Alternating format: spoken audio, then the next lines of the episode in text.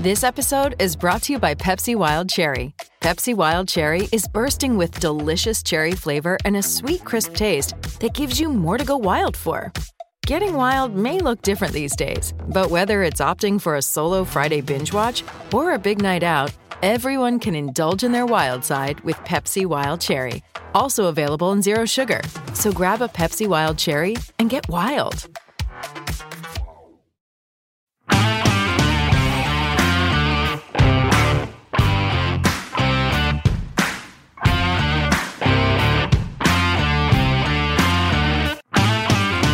Hello and welcome to another Record Celtic podcast. My name is Daniel Caw and today I'm delighted to be joined by Record Sports Michael Gannon and Australian journalist, broadcaster uh, Francis Leach. Francis, thanks so much for joining us.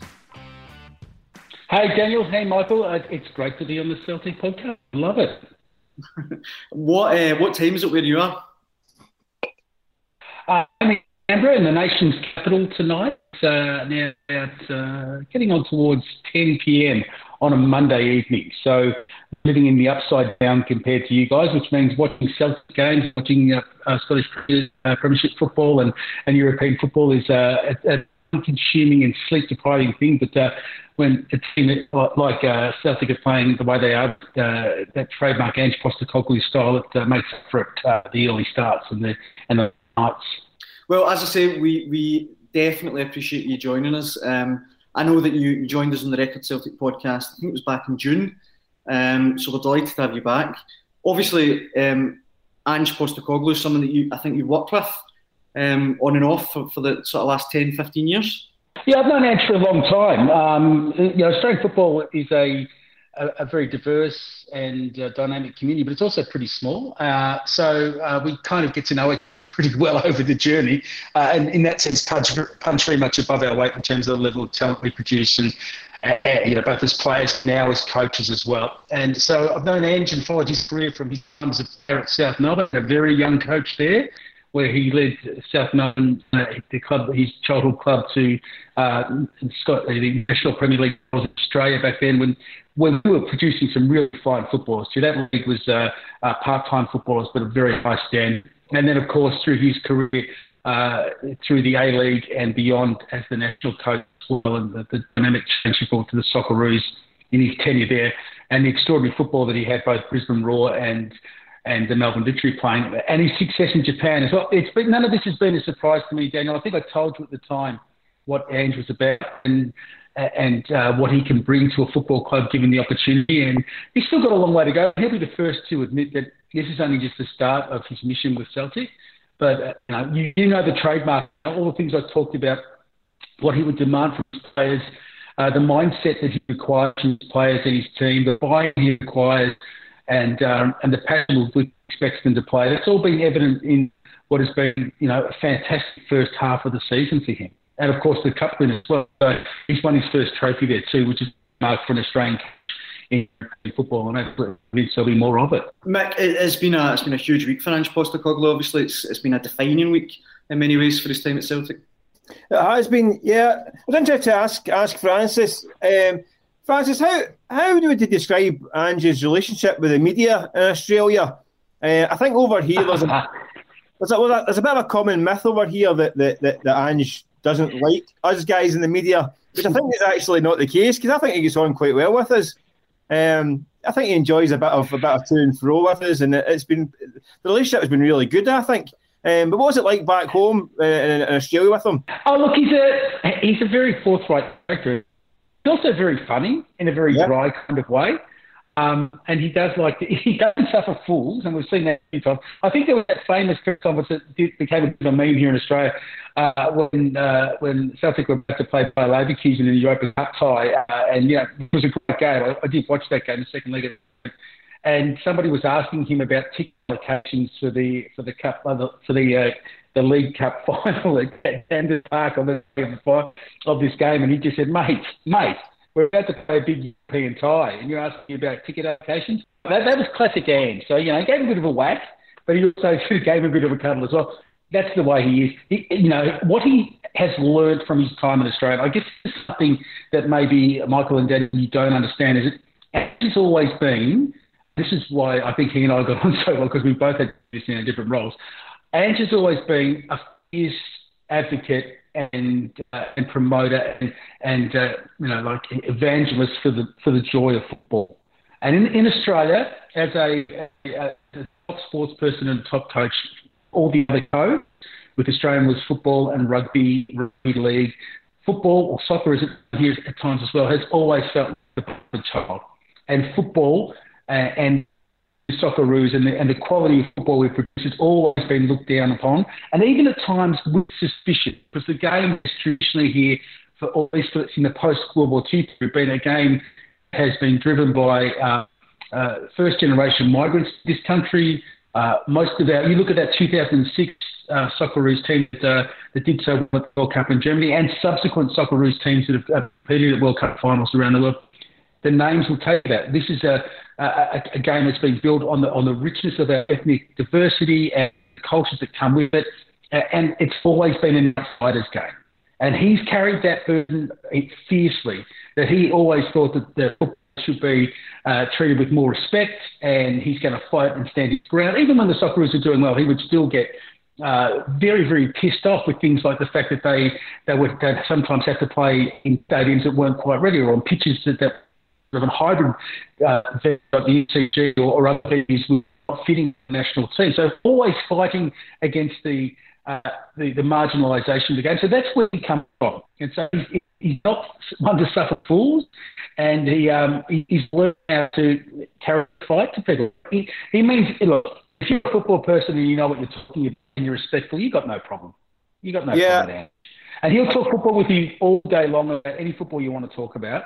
He's not there to, to deal with idiots, and he won't suffer fools. I think that's fair enough. Yeah, I think I think that is fair enough. I think that's the impression we're getting. Also, I think he, will talk all day about and things. Funny, Michael, he's funny.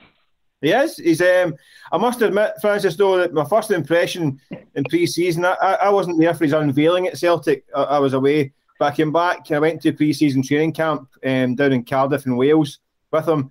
And the first, my first meeting with him, and um, the, first interview, I, I said to him, um, "How is how is some player's injury?" He says, "I don't know. I'm not a doctor, mate." I said, "Okay." I said, uh, "How how about we talked about budgets?" He goes, "I'm not an accountant, mate." I said, "All right." I said, "How do you think they're going to get on?" He goes, "I'm not. I'm, I'm not psychic, mate." I thought, "Oh no, this is going, this is going to be tough." But I must admit, from that point onwards, um, I, I, don't know if he's just testing us out, but um, but from that point onward, he, um, he's been really great. Listen, he keeps his cards close to his chest when it comes to matters like signings and injuries, things he wants to keep quiet. He'll keep quiet about. But if you ask about about football in general and, and the kind of experience of it and his history. Listen, we us guys in the written media know about his, his past. We've, we've, researched him quite intensively from the summer, so we know about his, his, his history back to his playing days.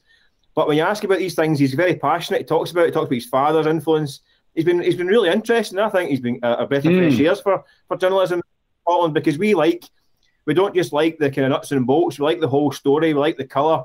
We like the backstory. We like all the kind of things that, that build up the bigger picture of a personality. And he's he's brought that, and we, we know we know him a lot better now. And I think he's been a great addition to Scottish football. He's been brilliant.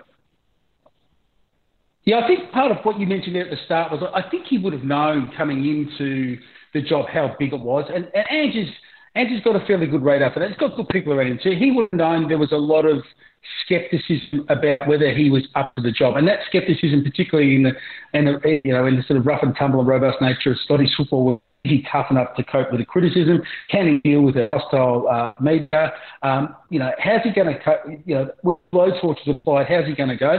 So, in typical Ange, he would have got on the front foot and she gave a little bit back first. but, you know, just yeah. to let you know that he can handle himself. Now, I think that's probably part of it too. Yeah, no, but it's all, it's all good fun. It's all good knockabout fun. But I say, I think I don't think the media's too hostile up here, but we have a bit of fun now and again. Um, but no, he seems to enjoy it as well. Uh, since, since since since we last did a, a Celtic podcast, obviously, um, as I say, one of the defining results in Ange's um, reign so far, a, a thumping 3 0 win over Rangers obviously his first win over Rangers. But Francis, how, how was that received uh, in Australia? Yeah, it was news here, definitely. Yeah, see, Ange and I were um, uh, panelists on a long-running uh, television program in Australia called Offsiders, which is a sports program on the ABC, the BBC's equivalent here in Australia. And um, yeah, it was one. Whenever Ange has a win on off, Offsiders, it always pops up on there, and they spoke about it again on Sunday. So you know, he's making he's making huge waves in terms of uh, establishing his reputation overseas, as, as it was when he won uh, the J League as well. So yeah, it certainly was big news. Um, and look, I'll be honest, that fixture is big news in Australia anyway. For football fans, you know, the Derby is big news. So we always keep an eye across it. But for those of us that have uh, group, uh, you know, Celtic in our hearts as well. So. Uh, it was exciting the way that they played. We saw the brand of football that that he has brought to the club. It reminded me, I know once again some, some of us might stop at this because they haven't seen the A-League at its best, but his Brisbane Roar teams, when they went on that remarkable uh, dual premier title run where they won, I think, 39 games and went 39 games unbeaten, they just tore teams apart in the first half of every game they played.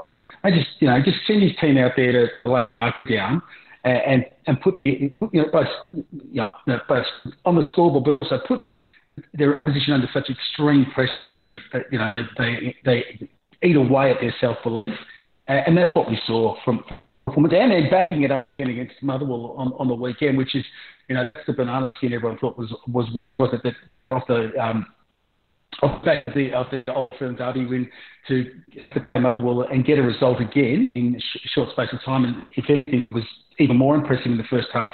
So it, it's certainly making huge waves you know, it's sort of raised the profile of Scottish football again uh, here in Australia. We've always had a strong link with Scottish football, as you probably know.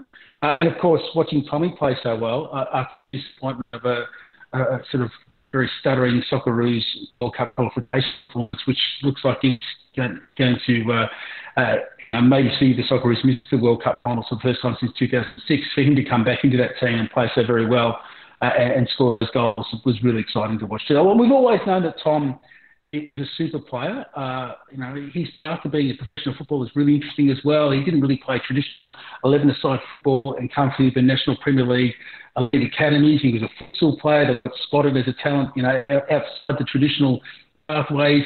That's obviously reflecting the way close control has always been so exquisite. And now he's developing into the leader and the player that we'd always hoped he would.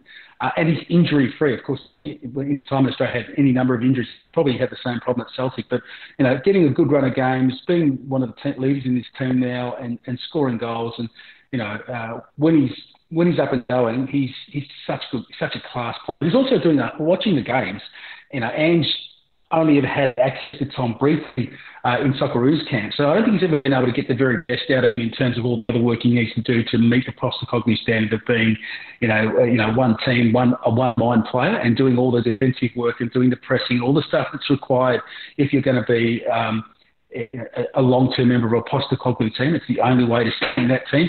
We're seeing him do that now. He's got the physical capacity to do it now, and we're seeing him do it on a regular basis. And as you know from watching these teams, that's that's when these players really start to generate that self-belief within the group itself. That if they're all doing the work for each other, then the results will take care of themselves, and that's all in Ange's. You know, you know, that's the foundation of his philosophy. Mick, see, see just on uh, Tom Rogic, obviously um, a brilliant performance from him at, at Fir Park yesterday. I, am a little bit surprised that Celtic haven't had more kind of serious interest in him over the last couple of years. He's uh, on his day. He's such an an elegant, kind of explosive player. He's brilliant. Mm. Yeah, but remember, it's only last summer when it looked like like, like Tom was going to be kind of sliding away quietly to the Middle East which is listen. I'm, I'm sure it's a good level of football, but it's not, maybe not the, the elite level you think that a guy at 28 years old and his prime would be going to. Um, and it, it, looked like a sad end to his time at Celtic because he's been a great player at times um, through the years. Had these problems with injury, obviously, as, as Francis mentioned. Um, but the transformation this season under Ange Postecoglou has been incredible because this is a guy who looked like he was heading towards. Listen, let's be honest, can almost semi-retirement because he looked he looked he was maybe playing 15, 20 games a season the last couple of years. Uh, when he played, he always looked good, but wasn't playing enough. Um, I know there was the maybe two, I think two years ago, there was interest in Russia, big money. I think we're talking 15 million, 15 million pounds. But since then, it went all quiet. But now, people looking at his contract with 18 months to go and thinking, get him nailed down because this guy, he's got everything. He's got the physique, He's got the touch. He's got the ability to, to create and score goals. The one thing we, we were we had concerns about was his engine because famously during his time at Celtic, you get to the hour mark and it'd be right. That's that's time up for him. Um, I think looking back, I think I, I did a, I did it maybe a few three or four years ago. I looked at his stats and in four seasons. I think he played ninety minutes about ten times, um, which is not an awful lot really for a professional. So it, it looked to me, it looked almost like the kind of the, the perfect five-a-side player with great touch and vision and, and feet. But then after an hour, the hooter goes and it's time to go home. Whereas this season, he's playing he's playing 90 minutes regularly. I mean, actually, on, on, on Sunday, I mean, he'd scored two, had an absolutely spectacular performance, had probably under right to be to be swagging around, but he was chasing back 60, 70 yards. I've never seen Tom Rogic running 70 yards at any point in time, unless he's got a ball at his feet. Right. So I don't know what Ange has, has, done to put a rocket up him, but it seems to be working a treat because he is he's is the player that everyone thought he could become this season, um, and he's now worth his weight in gold. Um, so so fair play to the manager. He's, he's, he's getting the best out of him this season, um, and this is the kind of level he got. Probably the first season under Brendan Rodgers was something similar. Um, he's back at that level. If anything else, he's back back at that level, but with added fitness. Mm-hmm. So it's um, it's good for Celtic and for the and for the player. There, there's actually Francis. There's several players in the current Celtic squad that I think kind of fall into the, the bracket that Mick's talking about. So Rogic does look transformed um, in the way that he plays. But there's also people like Tony Ralston who look like mm. was definitely surplus to requirements. Transformed this season, absolutely fantastic. Greg Taylor's another one that didn't quite convince, but now looks like a, a brilliant player. I mean, is this something that Ange has done throughout his career? He's, you know, regularly improved players? Yeah, look, I think what Ange has done is, you know, there's a there's a great story for this is a, a, story that from his days at Brisbane Roar. So there was a young German player by the name of Thomas Broich. She was uh, uh, coming through the German academies. This is in the sort of the around 2008, 2009, around that period of time. And he was, you know, you know, he was a junior with the team. Many of the players that were uh, went on to win uh, the 2014 World Cup, but he, he, lost his way and he sort of ended up on the periphery of European football. And Ange was then out scouting and found him, uh, and he knew that he, he, spotted all the elements that he thought that would be. Uh, necessary for, for Thomas to uh, be a really fine footballer. And uh, Broich came to Brisbane because Ange uh, convinced him to come. but Thomas, who I got to know over the journey, his own admission was you know, a part-time footballer in his heart. Like he was, he's, he's an intelligent man. He was interested in music and, and literature and whatnot, and he loved playing football. But he wasn't quite sure that he wanted to be a professional footballer. Under Ange, Ange, the penny finally dropped for him about the joy that he could get from the game, similar to any book he would read or any uh, music that he would listen to, if he just gave himself over to the game in its totality when he's playing. And that means doing the hard work. That means, you know, Thomas a gifted attacking midfield, scored tons of goals for Brisbane, won the A-League Player of the Year a couple of times. It's beautiful to watch. Um, and it was, he said, the big drop when I, when I started training for Ange, what I should be looking for is the, the joy in the game that I can find. And the way that I need to do that is to do, is every time I'm out there, give everything that I've got. And Thomas ended up having, you know, it was, it was a career in Australia, you know, didn't become the biggest uh, international superstar, but he, you know, he'll be remembered here as probably one of the finest players that ever played in the A League. And he, he, he, you know, he ended up living, staying, living here, and his, his life has, you know, become very, very happy because Ange finally got him to understand what the game could offer him personally if he was prepared to commit to uh, the work and his teammates. And that's what he gets out of players. He, look, you can coach talent, and good coaches can coach talent, but great coaches coach mindset. And what I mean by that is that you can coach, you know, the, you know, a extremely gifted kid to become a top line footballer, but there's no guarantee without the mindset they're actually going to succeed.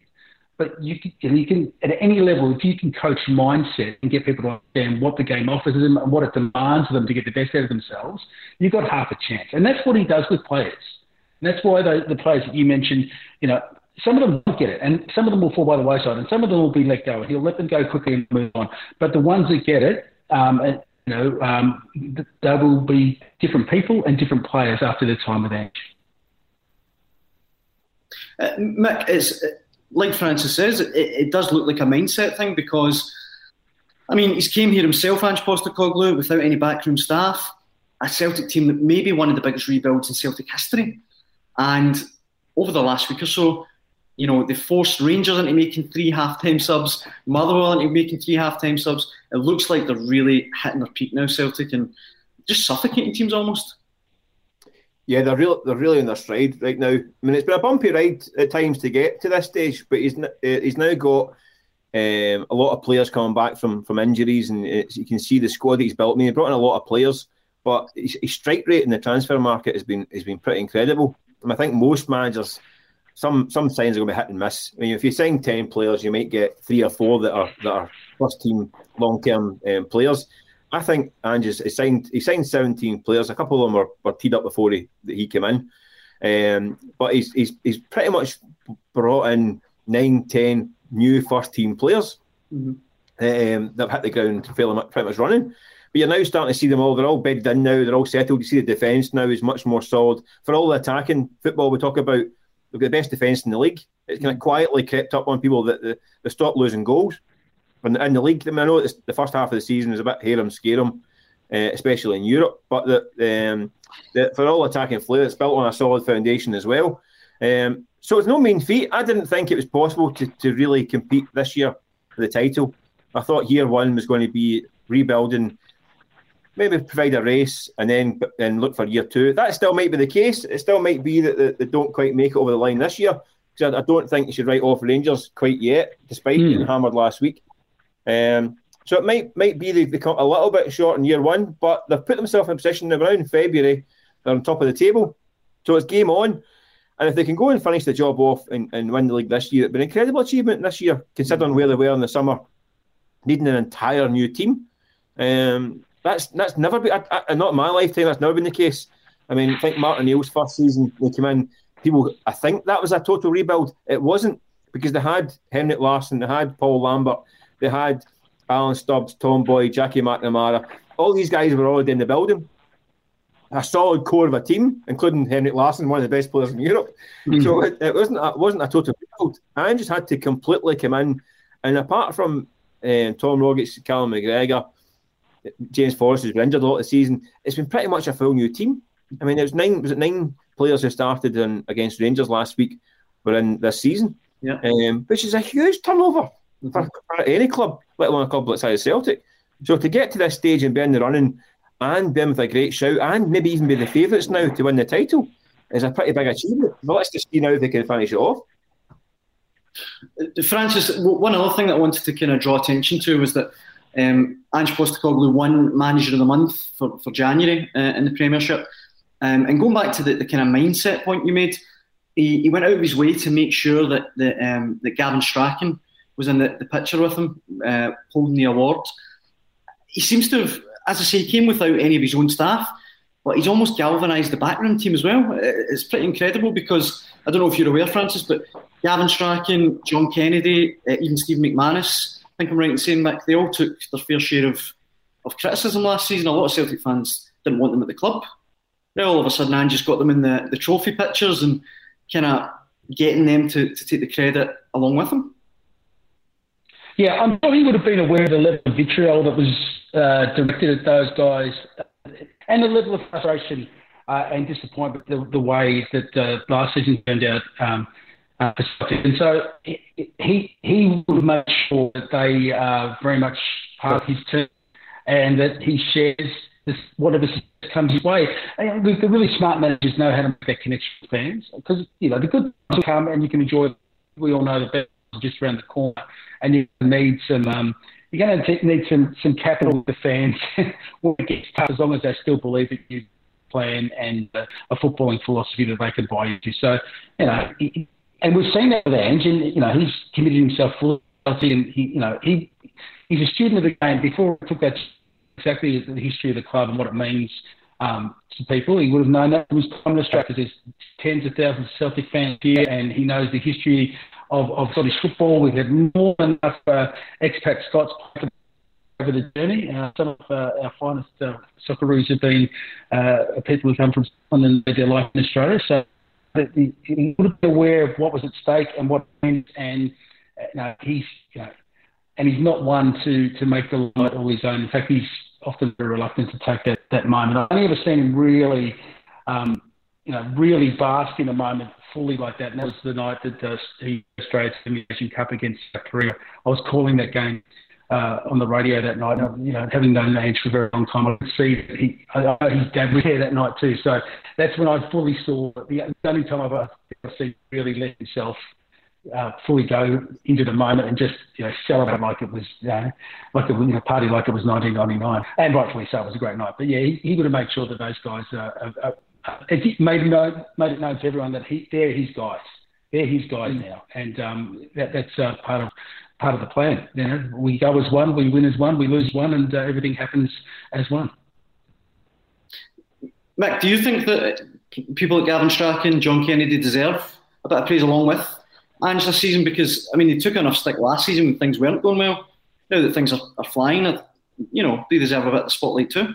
No, I think they do. I think they obviously bought into the manager's ethos, which which has uh, which helped because I, I think it was a big risk for Ange to, to go with the with the the retaining um, coaching staff because listen, he's came in from from a long way away and, and he, he doesn't know the, the, the team personally, and it when it gets bumpy, if people are already on the books at the club, we all know that, the, that people have got contacts up the stairs and boardrooms and all that stuff. And, and sometimes managers are kind of a bit paranoid that they think people are after their jobs and all that stuff. Um, I'm not saying that's the case. Celtics, I, I, know some of the guys on that coach staff, and they're, they're, they're good guys. I, I, don't think they are the kind of guys to do that.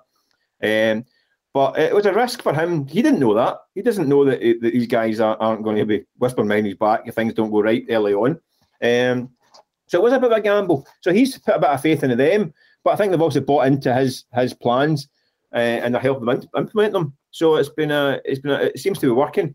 Um, well, it's working obviously, but there was a gamble to start for him. But um, they, they, do deserve uh, a lot of credit for, for getting on board and helping um, helping his vision come to fruition. We should say, Mick, that obviously um, this coming week another big game for Celtic, obviously at Pittodrie. Um, just before we come on air, I was saying to you that that obviously, it, you know, on the paper it looks like a, a, tricky game, but Celtic have actually got a really good record at Pittodrie, and the way they're playing at the minute, and obviously factoring in Aberdeen struggling for form, you'd really fancy them to get three points there. Yeah, it, uh, Aberdeen is one of these fixtures for Celtic that looks difficult on paper, but when you look at the, the stats through the years, they've, they've got a really good record up there. Um, I think ask Aberdeen. Ask Aberdeen fans what they think about Celtic going to Pittodrie. Um, it's not quite. Um, it's not quite a game to look forward to. Um, I, I, think Aberdeen are a, are a, strange team to put a finger on just now. That uh, listen, the, the, accusation you level at them is they only raise their game for the for the old firm. Um, whether or not that's true or not, I don't know. Like a good result against Rangers, obviously, the other week, so they have got it in them, but they haven't been great this season. Been very inconsistent. So you'd fancy Celtic if they can turn the pressure on quite early as, as they do, they could get a result there. But I, I think this could be another one of those games where they have to go and see it out and, and, and bide their time. So I think Aberdeen under a lot of pressure now after they lost at the weekend. So they'll need to come out biting, biting, fighting and scratching. So I think it might be a slightly more tough game than they've had against Rangers and Motherwell. Mm-hmm. Um, but I thought I thought that'd be the case at Motherwell. I thought Motherwell would be one of those kind of games because Motherwell are a decent side, especially at home. Me too and they blew them away. So there's every chance they could do it again at Aberdeen. But it does look like one of those sticky games that they have to get done. If they get a result and they move on, um, it'd be fantastic for them. Francis, as as is obviously going to be inevitable, um, with the things that Ange Postecoglou is doing at Celtic, it's um, you know getting a lot of attention, not just in, in, Australia, but obviously all across Europe. I mean, how? I mean, I don't know how to phrase this actually. Um, do you think his ambitions will stretch beyond Celtic in Europe? Will he want to go to the English Premier League, say, or, or somewhere else in Europe? Oh, look, yeah, I'd imagine that if he gets an opportunity, he will take it. Yeah, but uh, not until he's completed the work that he thinks he needs to do uh, with Celtic, and that's to win the title and, and to re-establish the club uh, to the, at the summit of uh, of, of uh, Scottish football. And I think what he would love to do, and I haven't spoken about this, but I'd, I think he'd love to coach Celtic into a Champions League spot and, and, take you know and, and to take this club back to the Champions League and to perform well there. I mean, uh, that that for him would be part of the mission that he set himself. Look, he, he you know I can't speak French, but knowing him, he's got no limits on his self belief that he can uh, he can compete with the best. And that's all he always told his players. I mean, uh, I sort of I know I go back to the experiences that he's had previously with the in his Australian footballing life, but you know I interviewed him extensively before the 2000 and um, and 14 World Cup in Brazil because he'd only just taken over from uh, from uh, you know that that job just a couple of months out from Australia going to the World Cup after some disastrous results, and he he, t- he took a squad of predominantly A League players. It didn't have any star power at all didn't have any star power other than Tim Cahill. Tim Cahill was a standout player uh, in that squad. Uh, and there was, you know, a few other. Aaron Mooy was emerging, and a few others, but no one of real high, you know, you know, top top level playing in top level leagues around the world. And you know, he just convinced these players that they could compete with the best. And he said, you know, you know, part of our shaking off that mentality that we need to we need to be subservient to these other teams or other clubs uh, or other players because of where we come from. That's not the case. And so, you know, trying the life out of the Dutch uh, in in a game in Porto Alegre, you know, took on the Chileans as well in Cuiabá. Well, he played some really really good football with some you know fairly modestly talented players, and you know he. Um, he, he, stood toe to toe with the best managers in the world and, and considers himself capable of being amongst them as he does consider his players. So, uh, and uh, knowing Ange also, it, I'd imagine it is his ambition to be an Australian coach, coaching one of the world's biggest clubs at some point if he can. Because he's still an ambassador for the game, and I think he would see that as the ultimate vindication of what the Australian game has been able to give him, as well as a platform to do that and to uh, build a road to uh, that sort of opportunity for others that might come behind him. But that's all ahead of us. I mean, that, you know, it, who knows? He could miss, he could, you know, have a horrible run of injuries and find himself in a deep hole. I'm not, I'm not wishing anyone bad luck, but football can change so very quickly. He, he could, could, find the second half of the season really tough, and the idea of Ange uh, winning a European trophy will seem a bit, um, a bit, you know, uh, frivolous at this particular point on his journey. But um, yeah, you know, his his trajectory has been up uh, for a while now. He's made some brave decisions along the way, like when he decided not to take the Socceroos to Russia 2018, even though he just qualified. He walked away from that because he thought, it, it, you know, the team and the culture of Australian football at that point wasn't going to meet uh, the sort of philosophical standards of the way he wanted to play the game and the way you're seeing now, the sort of attacking football. We sort of shrunk back into ourselves and we're hoping to eke out uh, modest results to get through. He never wants his team to play that way. He's never going to play for a draw. I think you've noticed that already. Um, uh, so they weren't get, people didn't want the sort of football that he was insisting that be the trademark of Australian football, that it represented Australian character, that we don't take a step back, that we take the game to the opposition, that we never stop. And you've seen that tra- famous training video where he says, we just don't stop. If the opposition want to stop, fine, let them, but we'll keep going. If people aren't prepared to commit to that, he'll move on. So, um, and it gets results. It's got results wherever he's gone. So, in his long-term plan, in his heart of hearts, I think he wants to be the very best manager he can be. And if that means at some point, you know, taking on one of the really truly superpower clubs, that'd be an amazing achievement um, for him. But you know, he's got important business to do here, and he'll throw his heart and soul into that uh, until he thinks he's, you know, he's completed his mission. Uh, Mick, I think Francis makes a good point. That I, I don't think Ange would consider going anywhere whilst he still has objectives to complete the Celtic. But it is inevitable, like when Celtic get, you know, a promising player, you know, English Premier League clubs in particular are going to be casting envious look in his direction. Yeah, yeah, I think so. But I think you, ha- you have to have success in, in, in, Scotland, first of all, because, listen, we've, we've seen Celtic managers in particular who have been extremely successful and not really get a look in in England. Um, I mean, Neil Lennon won a shedload of, of, of um, silverware, end up at Bolton, which was uh, even then it was a pretty poison chalice back then as well. I think I think Brendan Rodgers is slightly different. I think Brendan Rodgers got the job at Leicester because he was Brendan Rodgers, who had been the Liverpool manager. Maybe so. It's, it's a difficult leap to make from Celtic to the, the English Premier League. The only thing is a lot of jobs come up in that England because it's a it's a it's a bloodbath for managers down south. So there will be positions that come up through the years, and and the more people notice that there's something different happening at Celtic, it's not quite the usual um, run of the mill stuff that's happening in the dugout at Celtic that might make teams who are a bit more adventurous take notice. Um, but in the short term, it has to deliver at, at, at Celtic. Um, there has to be titles, there has to be Champions League, there has to be results in the Champions League, not just turning up and making up the numbers. There has to be results. Um, I, I think Celtic have been guilty of dropping their ambitions in the last kind of decade in terms of Champions League. I think the, the, the target went from being there and being successful at that level to just turning up and maybe hopefully getting there. And now they haven't been there for what three, four years. Um, so I think getting to the group stage isn't enough. I think they have to compete in the group stage and they have to try and make sure they get to Europe beyond Christmas, either the Champions League or in Europa League.